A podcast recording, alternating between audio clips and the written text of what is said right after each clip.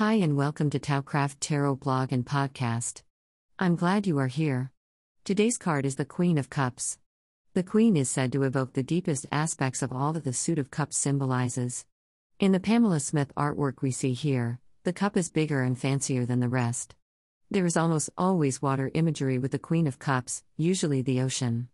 This is no little pond or river. The Queen is barefoot, which to me symbolizes both connection and grounding. The Queen keeps her connection with the earth while plumbing the depths of emotions and insights, even if they are hidden in equally deep waters. One way to sum it all up is inner wisdom. As elegant and wise and profound as the Queen of Cups energy may seem, this is no rescuer. The Queen isn't here to tell you what you need to know. The Queen is here to tell you that you already know. Whatever answer you are looking for, it's in there. Sometimes the answers you already possess need a little finesse to bring them to the surface. Water gives more resistance than air. It's physics in a way.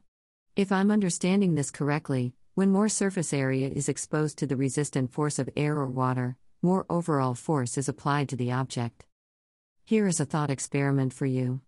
Imagine a cafeteria tray laying flat at the bottom of a swimming pool.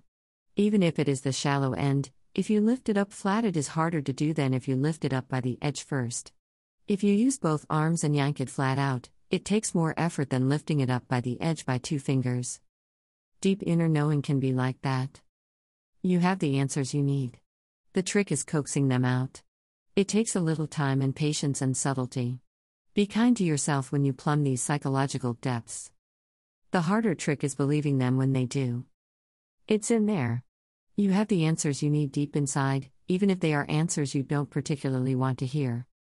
Thank you for reading and listening. Any likes, subs, shares, follows, questions, or comments you can give are always appreciated.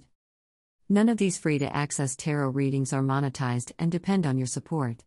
If you enjoy these posts and podcasts, please visit the Tao Craft Tarot Ko-fi page and consider becoming a patron of the tarot arts. The memberships and virtual coffees contribute to the web hosting and other costs of creating this, almost, daily blog and podcast.